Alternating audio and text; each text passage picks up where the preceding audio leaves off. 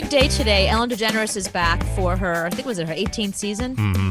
She decided to open up the season with the opening monologue where she addresses the toxicity that we've been hearing about. I mean, really all summer Mm-hmm. that people have been abused and people have been talked down to, and people have there's been racism and sexism and misogyny, and that most of her employees have been treated terribly there, and that you know the fish stinks from the head. That she must have known about it, and all these stories are coming out of when Ellen talked down to a waiter or wasn't nice to an assistant or people that left there that are now saying, yeah, it's all true. She was awful. Mm-hmm. So she decided to address it today on the show. The truth is, I am that person that you see on TV. I am also a lot of other things. I sometimes I get sad, I get mad, I, I get anxious, I get frustrated, I get impatient, and I am working on all of that. I- I am a work in progress, and I'm especially working on the impatience thing because, and it's not going well because it's not happening fast enough. I will tell you that. That's her little joke. Yeah. Ah, Listen- funny. you know, I, I don't know. I, I'm a talk show host, and you know that, but I, maybe some of you know that, you know, I was an actress. I've played a straight woman in movies, so I'm a pretty good actress. Right. I Joke. don't think Mhm, that got I'm it. that good that I could come out here every day for 17 years and fool you. This is me. And my intention is to always be the best person I can be. And if I've ever let someone down, if I've ever hurt their feelings, I am so sorry for that. If that's ever the case, I have let myself down and I've hurt myself as well because I always try to grow as a person. I look at everything that comes into my life as an Right. opportunity to learn. I think she's making a good point, and not to plug my book, but I'm about to. It's a big point that I make in my book, Celebritocracy. Which is But out right now. You can get I- it on Amazon. Yeah, exactly.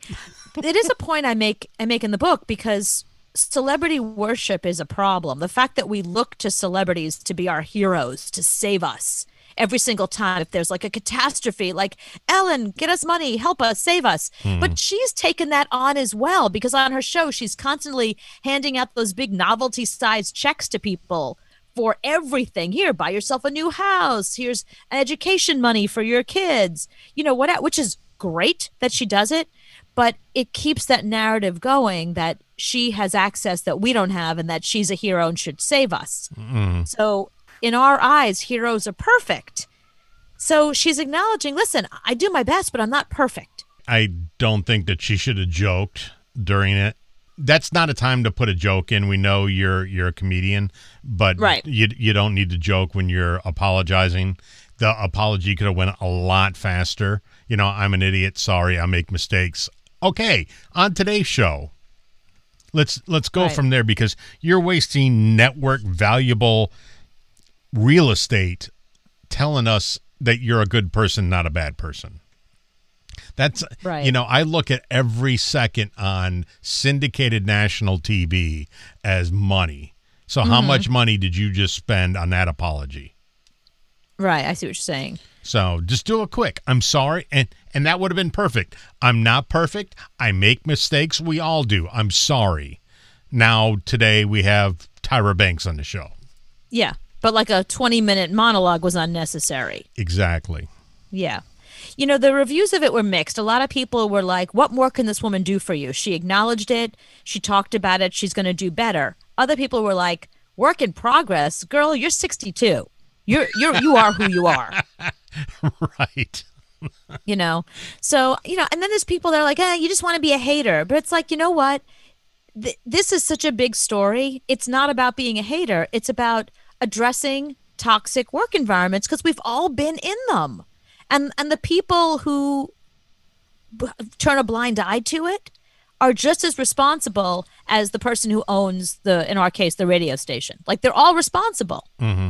But no one takes responsibility for it.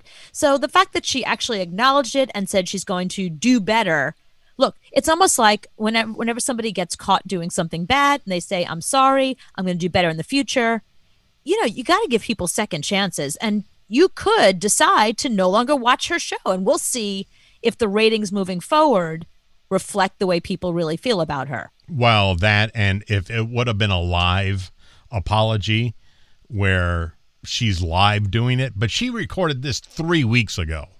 Yeah, that's and they true. and they edited it down to a science to where it was perfect. And she probably did it 25 times. So I think it's different if it's live and it's a, a, a real apology. Well, I say, like, if you're going to go for this, I think you make that the show. You make that the beginning of the show where you have people in the audience socially distant or calling in or on Zoom asking you direct questions. Mm-hmm. Ellen, I heard X, Y, and Z. Did you do that? Ellen, I have a friend who worked for you years ago who said blah, blah, blah. What do you say to that? I, I'd say if you're going to do it, don't make it a one sided conversation. I don't know. I think 2020 is just full of everybody lying about everything. So I, don't- I, I, I don't believe anything anybody says anymore.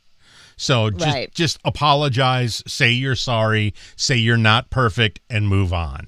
Right. And we'll decide if we're going to watch your show or not. Right.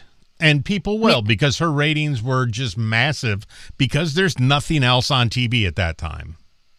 So she's Uh, of of all the crap that's on at four o'clock in the afternoon, it's either her, Maury, or Jerry. So Right. you're going to get ratings no matter what.